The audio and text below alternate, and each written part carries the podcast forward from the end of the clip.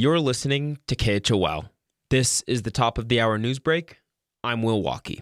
Conservative lawmakers are pushing to boot Wyoming Representative Liz Cheney from the House GOP because she defied party leaders and chose to join a special committee investigating the January 6th insurrection at the U.S. Capitol. The effort, orchestrated by far right members of the Republican Party, also targets Illinois Representative Adam Kinzinger, but is not certain to be successful.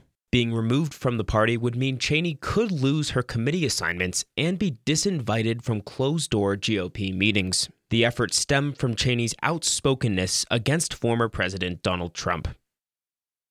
A fundraising effort supporting the emotional and social health of Jackson Hole's kids is still accepting donations from the public through this week. Champions for Children helps fund programs at the Jackson Hole Children's Museum, Teton Literacy Center, and Children's Learning Center, which cater to about 88% of children countywide, according to Patty Boyd. Boyd is executive director of the Children's Learning Center and says this past year has been tough on Jackson Hole's youngest citizens. The kids are, are behind where they would normally be this time of year because of so many absences and um, and so many children who individually could not come to school because of uh, uh, family illness.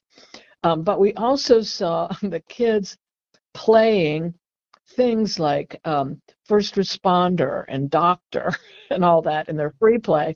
So we know that it's been on the mind and in their family conversation. Like many of the Valley's human services organizations, the Children's Learning Center faces funding challenges and tired staff members. Resources from the community keep scholarship programs, reading hours, daycares, and more going. And Boyd says that can be critical for the development of Jackson Hole's young people.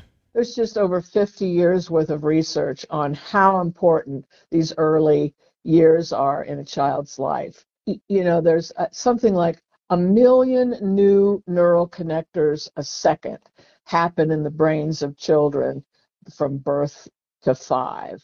More information about the fundraiser, where to donate, and what it supports is available at championsforchildrenjh.com. And finally, the Jacksontown Council is back in session this week, discussing several housing rules and regulations and more in its regular meeting Monday. They'll also meet with the Board of County Commissioners in a joint session this afternoon. The board should make a decision regarding helping fund an impact study on Grand Targhee expansion and property tax levies, among other things, in its own separate meetings this week. For more in depth reporting from KHOL, be sure to check out our weekly podcast, Jackson Unpacked, available now on Apple, Spotify, or wherever you listen. Will Walkey, KHOL News.